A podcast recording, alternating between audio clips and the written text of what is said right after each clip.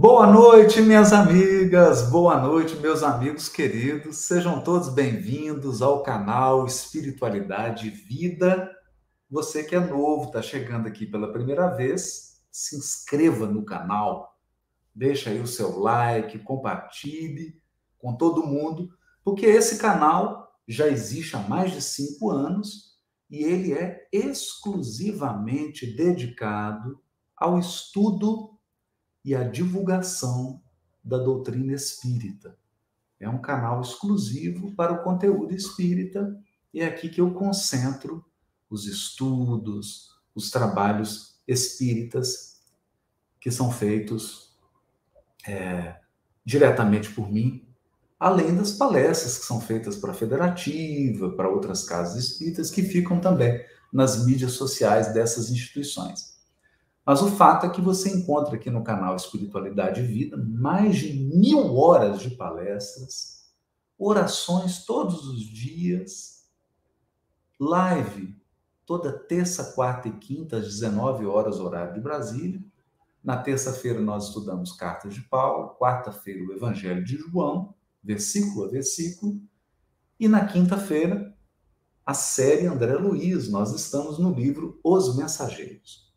Então é uma alegria ter todos vocês aqui. Por favor, participem, compartilhem, para que a gente possa crescer esse canal e fazer com que ele tenha um alcance maior no YouTube, nas redes sociais. Para isso, eu conto com o seu auxílio, com a sua participação ativa, proativa. Eu quero cumprimentar aqui a Adna Monteiro, de Lagoa do Ouro, Pernambuco, foi a primeira a entrar na live hoje. A Thelma Barreto Silva, a Thelma é lá de Natal, Rio Grande do Norte. Célia Regina, Marta Pila, Carla Godinho, Regina Evaldi, a Rosilda Rosa, a Sandra Morini, Luísa Leão, Marília Candeu, nossa queridíssima, Maria Inês Vale, Maria da Conceição Rocha, a Elba Venâncio, o José Gomes, Irani Rodrigues, Cícera Melo, e entrando agora, o pessoal vai chegando aos pouquinhos para o nosso estudo. Essa é uma grande sala coletiva. Zoraide Silveira, Maria Helena Caté, Dionísia Vieira, a Glória Graceschi, a Solange de Cássia, o Alfredo Galo, Jonas Candian, de Barbacena, Minas Gerais. Sejam todos bem-vindos. Né? Nós estamos estudando a passagem do capítulo 1 do Evangelho do Apóstolo João, capítulo 1, versículos 35 a 42. Essa passagem do capítulo 1, ela diz respeito aos primeiros discípulos de Jesus, segundo a perspectiva do apóstolo João. Importante deixar isso claro. Cada evangelista ao escrever o seu evangelho, a sua biografia de Jesus, partiu de uma perspectiva, de um olhar, das informações que possuía e redigiu o texto de acordo com esse olhar, com essa perspectiva.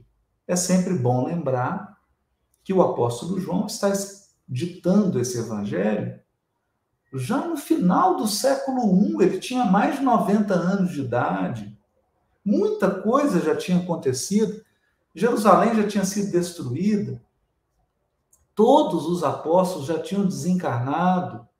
Então, o olhar do apóstolo João, a, intenção dele ao ditar esse evangelho, completamente diferente de, de Levi, de Marcos, de Lucas. Né? Os propósitos, as intenções, a maneira de contar é completamente diferente. Isso tem que ser levado em conta. Então, no Evangelho de João, nós temos essa informação valiosa de que o profeta João Batista, e é importante dizer isso, né?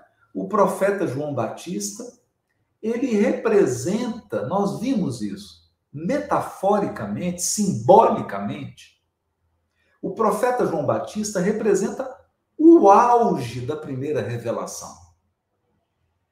Então, se nós pensarmos na primeira revelação como uma plantinha que foi semeada, germinou, floresceu, frutificou, João Batista é o fruto maduro. Ele é o ápice. Ele é a síntese espetacular, extraordinária de tudo que a primeira revelação pode fazer para um indivíduo.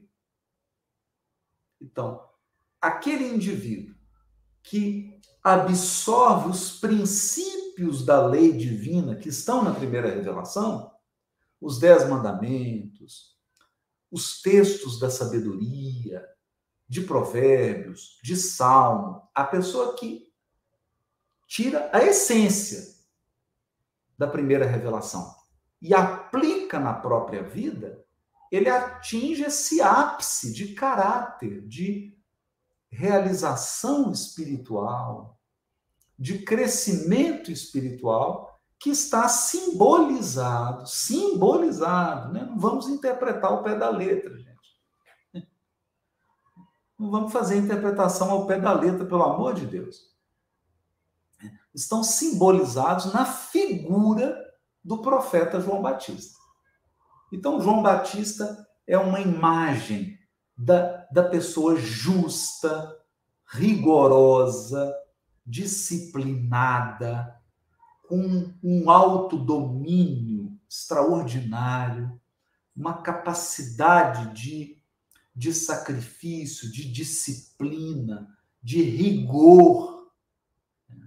Esse é o, o, o grande símbolo representado por João Batista. E o que João Evangelista fará no seu evangelho? Ele apresenta João Batista não somente como esse ápice da primeira revelação,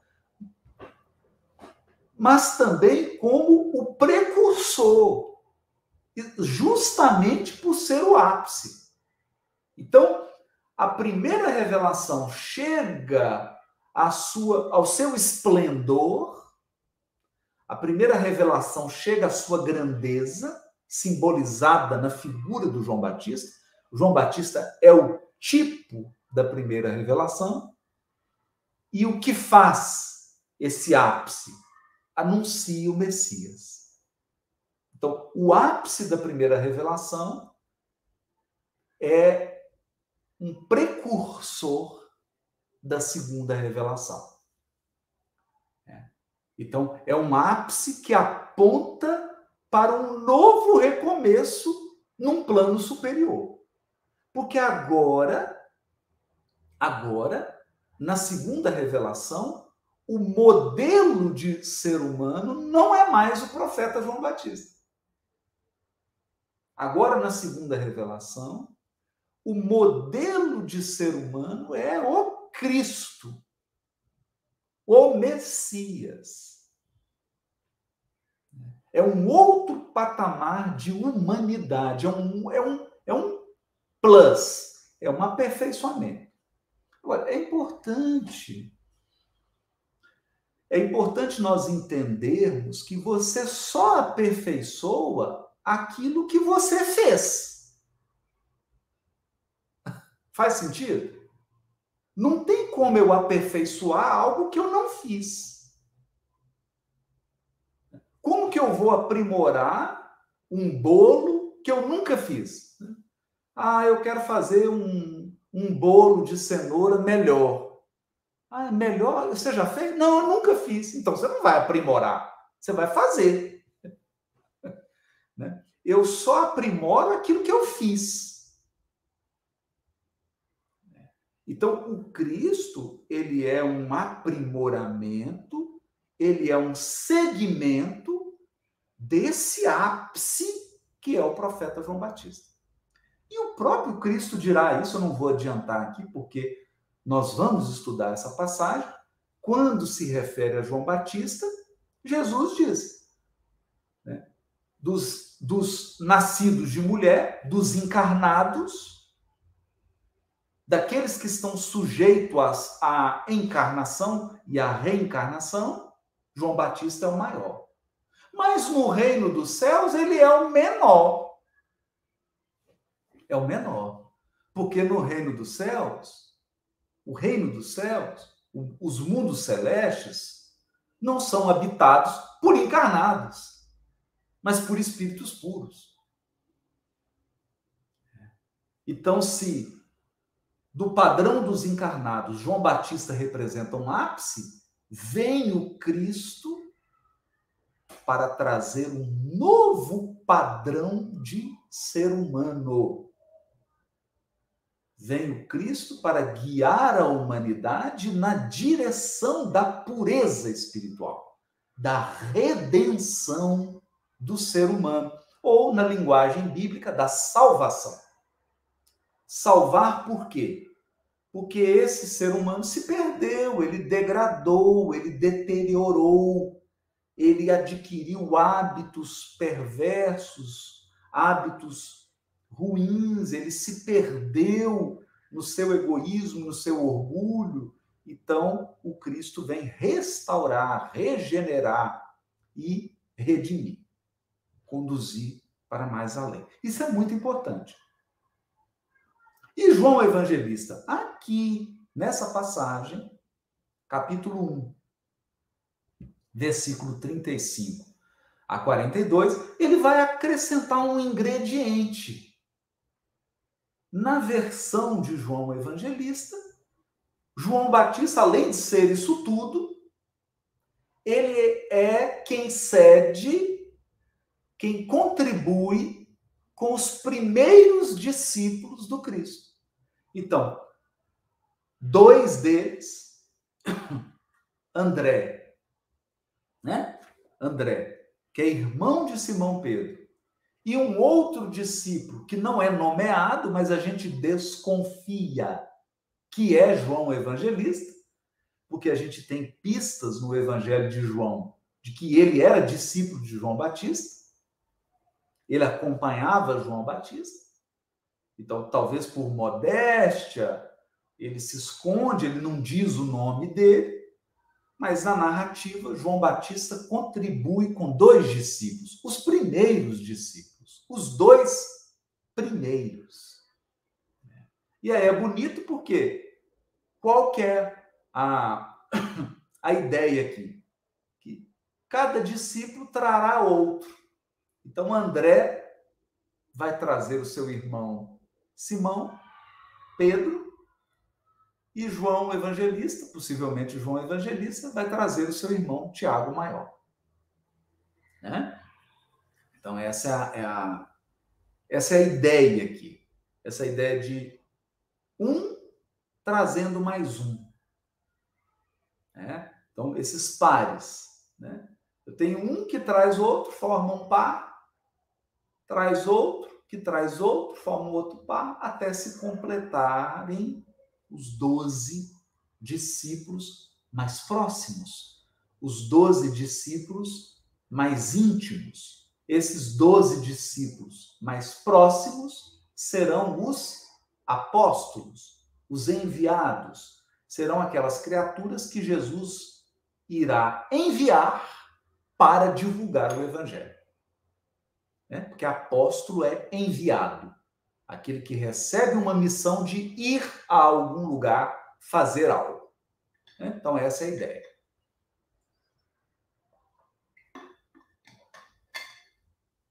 Bom, outro aspecto interessantíssimo dessa passagem é aqui Jesus é chamado de uma forma bem direta explicativa de Messias, traduzido para grego Cristo, né? E aí a gente precisa entender essa palavra, né? O Mashiach do hebraico é o ungido, aquele que é ungido, aquele que recebe na sua cabeça o banho de azeite de oliva numa cerimônia que significa ser escolhido para. Então, Jesus é o ungido de Deus, aquele que foi nomeado por Deus para uma grande missão, para uma missão planetária, a missão de redimir a humanidade terrena. Essa é a missão de Jesus. Ele é o guia e modelo da humanidade terrestre, da humanidade do planeta Terra. Essa é a missão que foi dada a ele. Ele foi ungido. Ungido é como se fosse uma cerimônia de posse. Ele foi empossado. Por quem? Por Deus. Foi escolhido pelo próprio Deus ungido. Em hebraico é Machia, em grego é Christos, do verbo crio, que é o verbo ungir. Quiser traduzir para português, o ungido. O ungido, o escolhido por Deus. E isso é que significa a palavra Messias, ou a sua tradução em grego, Cristo. Cristo é a tradução grega da palavra hebraica Messias. Messias. Machia, né? Ungido, escolhido, empossado. Aquele que recebeu de Deus uma missão esse é o ungido. No caso do Cristo, uma missão planetária. Planetária. É, envolvendo a humanidade terrestre. Por isso que ele é o guia e modelo. Qualquer dúvida, é só a gente ler a questão 625 de O Livro dos Espíritos. É isso? de O Livro dos Espíritos. Bom, ao Jesus é apresentado é, como o ungido, o escolhido por Deus, João Batista, o profeta João Batista, que é o ápice da primeira revelação, contribui com dois discípulos, entrega para o Cristo dois discípulos, e ali começa a segunda revelação, que é uma continuidade da primeira. Uma continuidade. Por isso Jesus dirá: Eu não vim destruir a lei nem os profetas. Eu vim plerou, eu vim completar, eu vim preencher, eu vim dar seguimento ou numa tradução melhor ainda, eu vim levar a plenitude. Né? Levar a plenitude. É isso? Bom, vamos lá.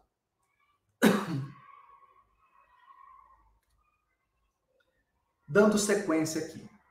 Tem um fato importantíssimo aqui também, importantíssimo, que é a, o aparecimento do apóstolo Simão Pedro. Né? Simão Pedro. Gente, nós temos uma pergunta aqui. O Paulo Leite está fazendo uma pergunta sobre Pai, Filho, Espírito Santo. Paulo, essa pergunta que você está fazendo já está em episódios anteriores, meu querido. Eu sugiro que você volte nas lives, porque isso já foi abordado. Tá bom? Então, não posso parar aqui agora para a gente voltar nisso. Depois você retorna lá nos episódios anteriores, quando a gente estudou o Cordeiro de Deus, versículos 29, quando a gente estudou o prólogo de João, a gente falou sobre isso, tá bom? Então depois você volta. Eu, eu aconselho isso, gente. Quem está chegando aqui, assiste a todos os episódios, faz uma maratona, né? Mas eu vou, eu vou responder rapidinho uma síntese aqui só para você não ficar sem nenhuma sem nenhum norte. O Pai é o criador. É Deus. Filho, a condição de filho é conquistada pelo Espírito depois de um longo esforço de evolução. Esse é o sentido. É. Então, filho é aquele que, que está em comunhão com Deus. Depois, Paulo, leia uma mensagem de Emmanuel, você joga na internet, que se chama Comungar com Deus. Comungar com Deus. Eu já li essa mensagem várias vezes aqui. O espírito que entrou em comunhão com Deus, ele passa a ser chamado de filho com F maiúsculo. Filho. Porque antes, enquanto ele está evoluindo, ele é um filhinho. ele é um filho criança. Ele é um filho com F minúsculo. Paulo diz isso. Enquanto o herdeiro é menino, em nada difere do escravo. O que, que o Paulo está dizendo na carta aos Romanos? Nós somos ainda filhinhos, criancinhas. Não crescemos ainda, não amadurecemos, não atingimos aquela plenitude espiritual que nos torna filho, com F maiúsculo. O mundo conheceu um filho Jesus Cristo. Jesus Cristo. É?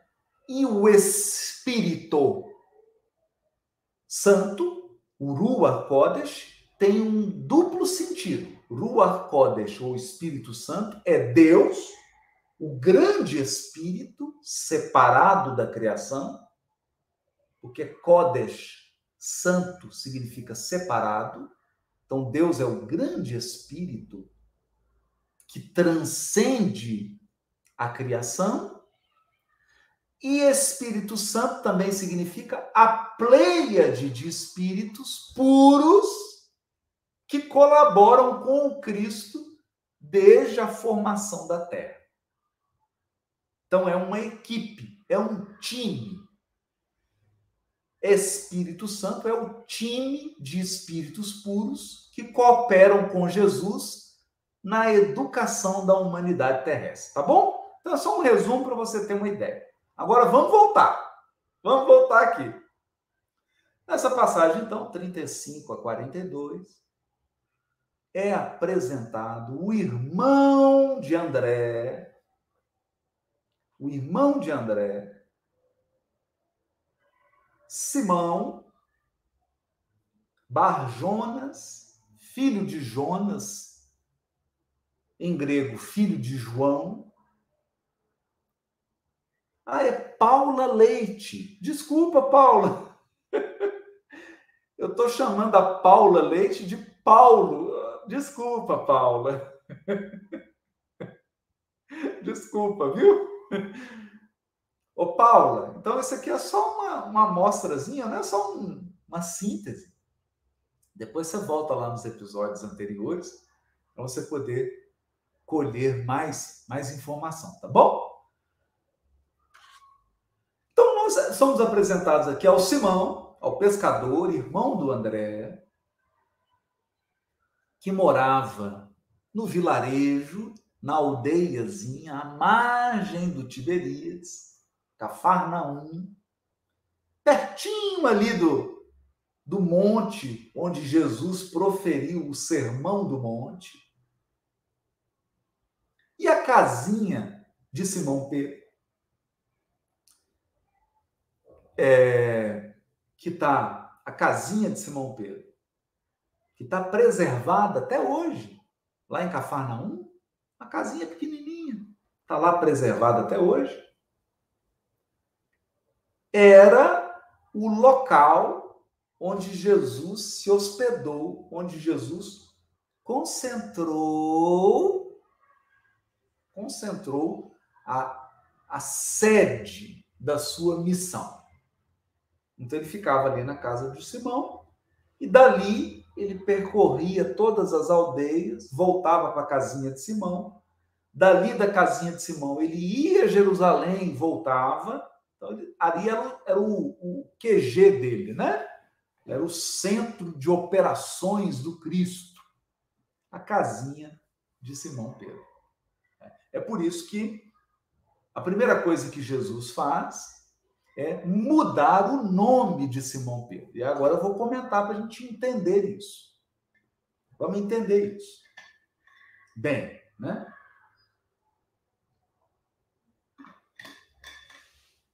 É... Na Bíblia hebraica, aliás, vou voltar um pouquinho mais. No hebraico, no hebraico, qual que é a origem da língua hebraica? Como é que funciona a língua hebraica? Quando você quer aprender a língua hebraica, todas as palavras em hebraico, com exceção de algumas conjunções, interjeições, né? As palavrinhas pequenininhas, mas todas as palavras são derivadas de verbos. Então, quando a gente vai aprender hebraico, a gente aprende o verbo. Os verbos em hebraico. Verbo em hebraico, geralmente, é uma palavra com três consoantes, porque eles não escreviam vogal. São três consoantes. E do verbo, você deriva outras palavras, substantivos, adjetivos, advérbios, tudo se origina de um verbo. Então, quando você aprende um verbo em hebraico, né, você aprende o significado geral. E dali os substantivos, as outras palavras que derivam daquele verbo. Então, esse é o primeiro ponto. Segundo ponto. Quando a gente estuda os nomes bíblicos, os nomes de pessoas na Bíblia hebraica, o que a gente percebe? Que o nome de alguém sempre está ligado a um verbo, a uma ação. É. A uma ação. Então, Abraão vem de Av, Am, o pai das multidões. Qual era a missão de Abraão? Ser o pai, o fundador do monoteísmo hebraico, do monoteísmo da primeira revelação. Então ele é o pai, ele é o fundador, ele é o primeiro, ele é o patriarca, é quem fundou o monoteísmo hebraico. Hebraico. Por isso ele é chamado de o pai das multidões.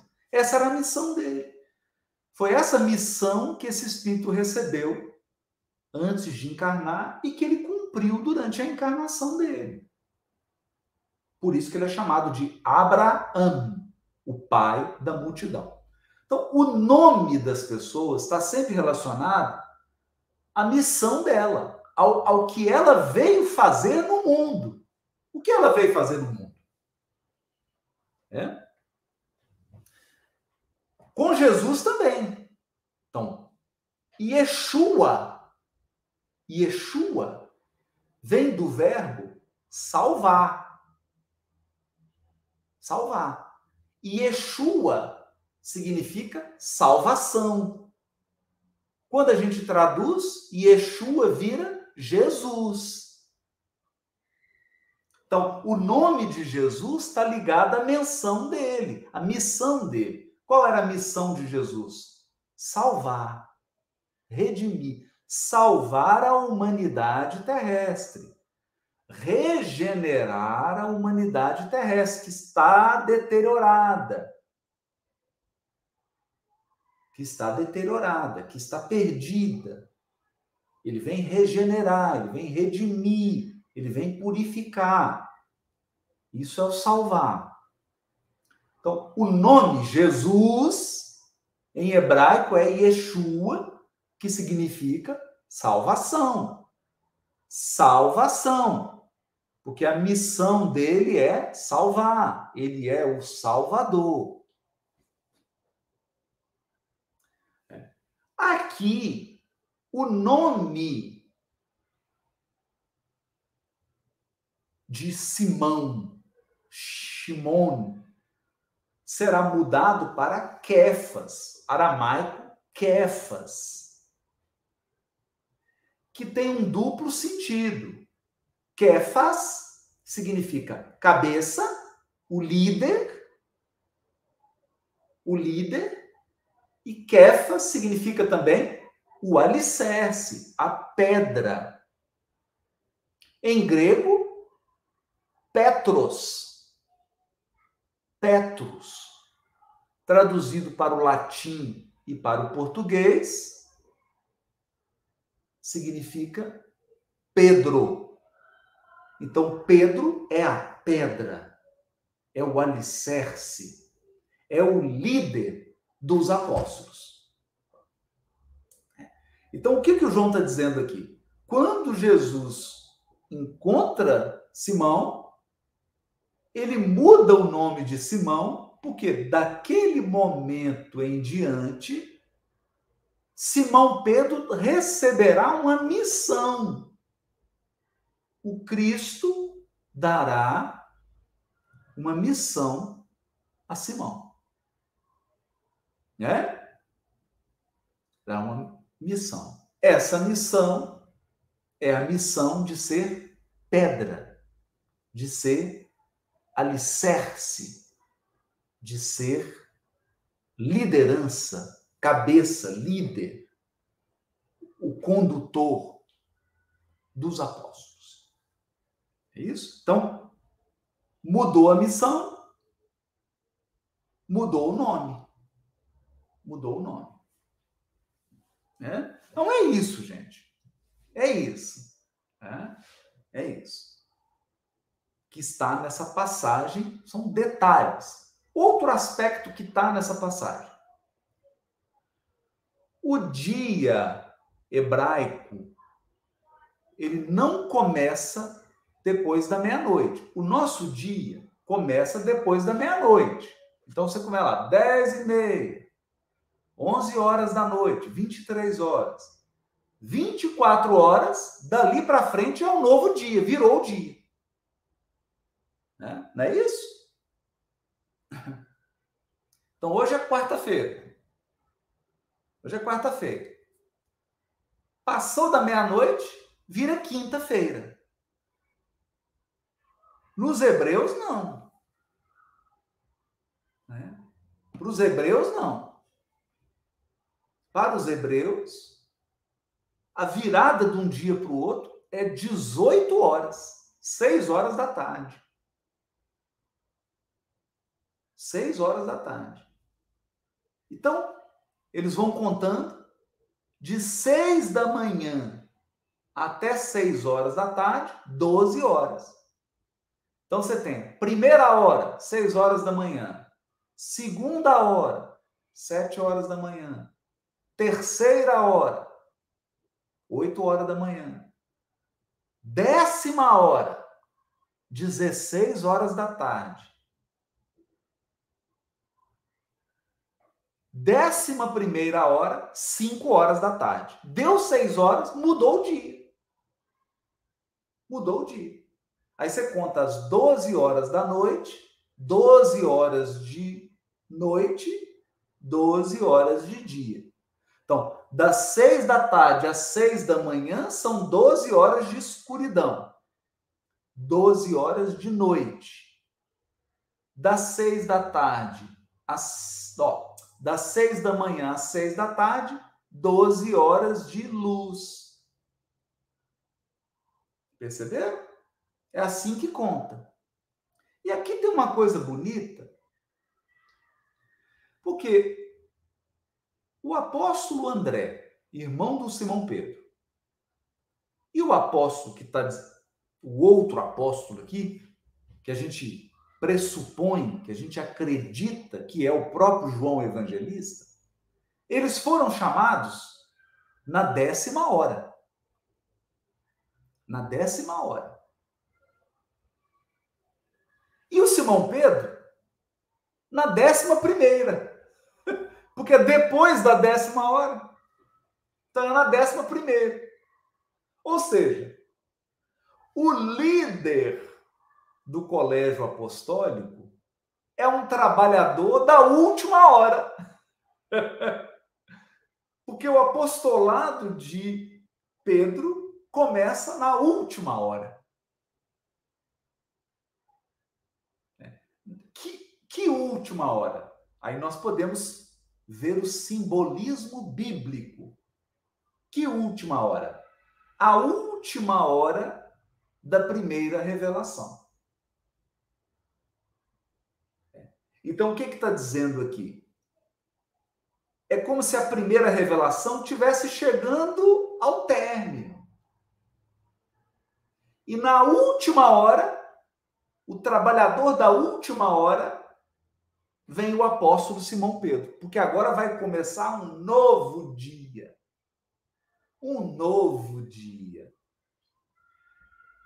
É, um novo dia. E esse novo dia começa de noite. começa numa noite. E aí você vai ter 12 horas de sombra e depois 12 horas de luz. Então, nós não entramos ainda nas horas de luz da segunda revelação, né? Do Cristo. Vamos dizer assim, do Cristo. Porque a gente não tem ainda o alvorecer de um novo dia. E a terceira revelação, ela chega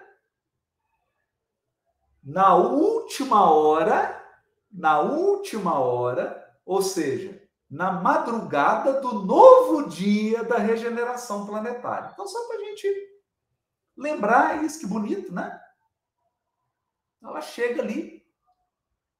Por isso que tem a mensagem no Evangelho segundo o Espiritismo. Os espíritas são os trabalhadores da última hora. Que última hora?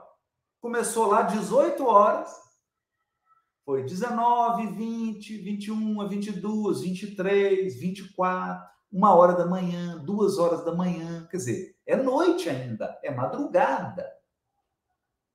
É madrugada. Nós teremos o alvorecer de um novo dia. Um novo dia, uma nova era. Não amanheceu ainda. O sol ainda não não despontou. É? Então, esse é o simbolismo bonito, né? Não é bonito isso? Então, Simão Pedro era um trabalhador da última hora da primeira revelação, estava ali chegando a segunda revelação, e a doutrina espírita chega no final da primeira parte do dia, das horas de sombra. E nós teremos o alvorecer do dia do Cristo, né? As 12 horas de luz do Evangelho do Cristo. Então, esse é um simbolismo. Está despercebido, isso aqui está assim, né? A gente lê e passa por cima, né? Passa por cima. A gente nem percebe esse, esse detalhe aqui tão bonito, né? Tão bonito dessa passagem. Então nós aprendemos muita coisa aqui, né?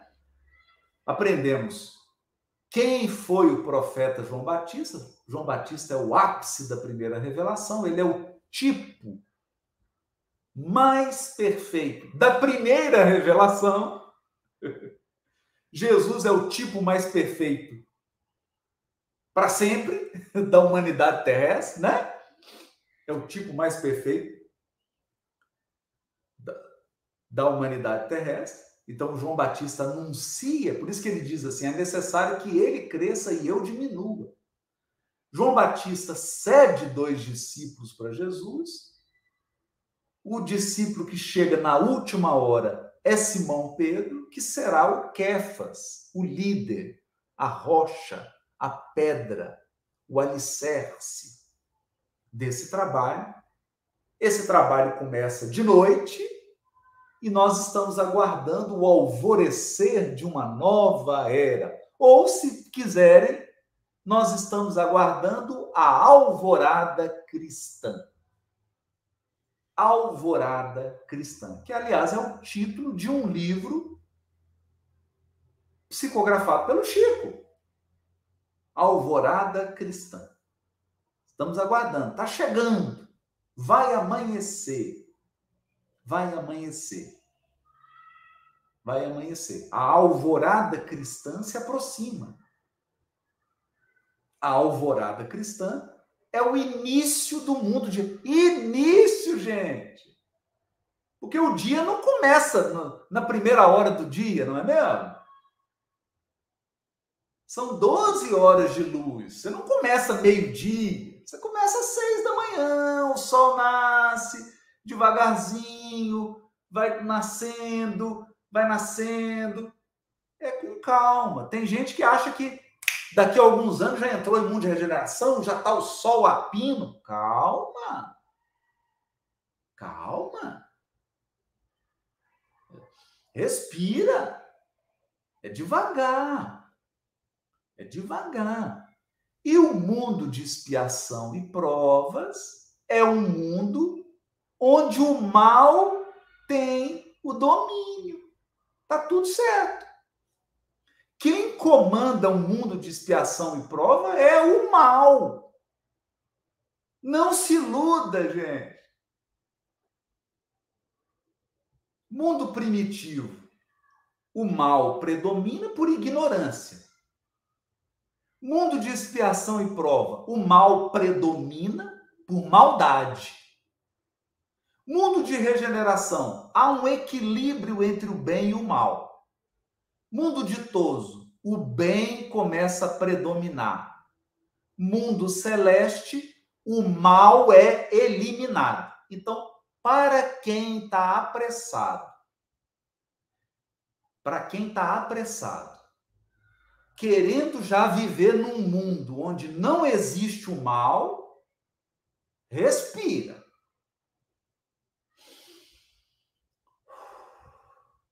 Respira mundo onde não existe o mal, somente o mundos celestes.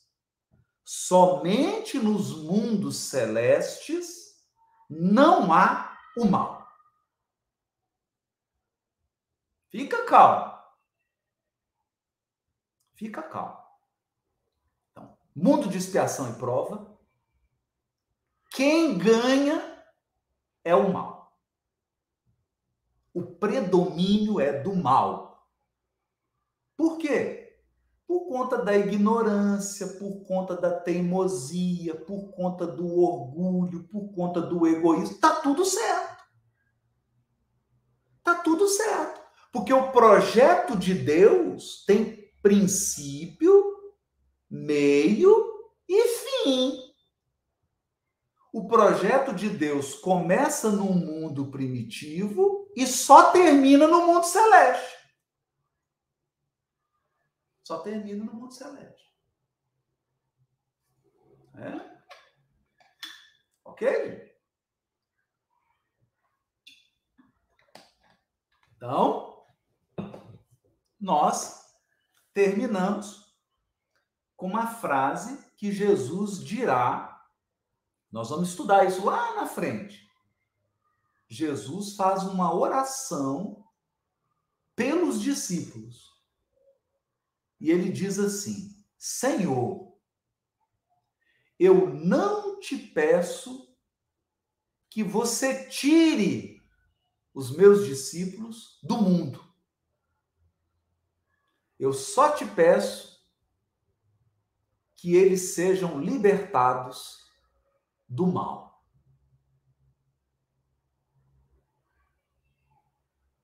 Esse é o ponto, gente.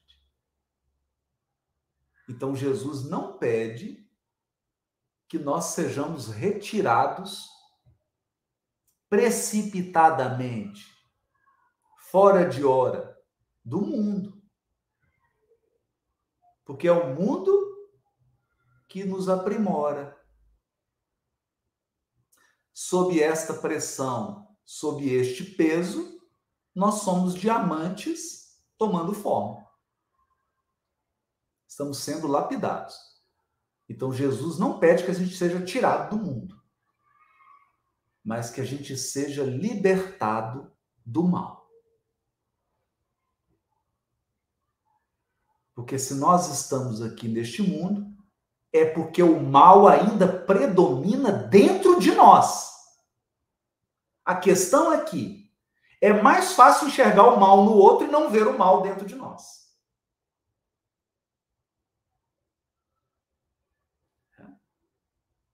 Então não tem ninguém fora de lugar. Todo mundo que está encarnado, que está encarnando aí, se você ainda está encarnando e se você está aqui, relaxa.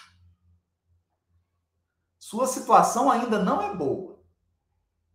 Vai com calma. Vai com fé. Não é? Vai com fé. Vai com fé.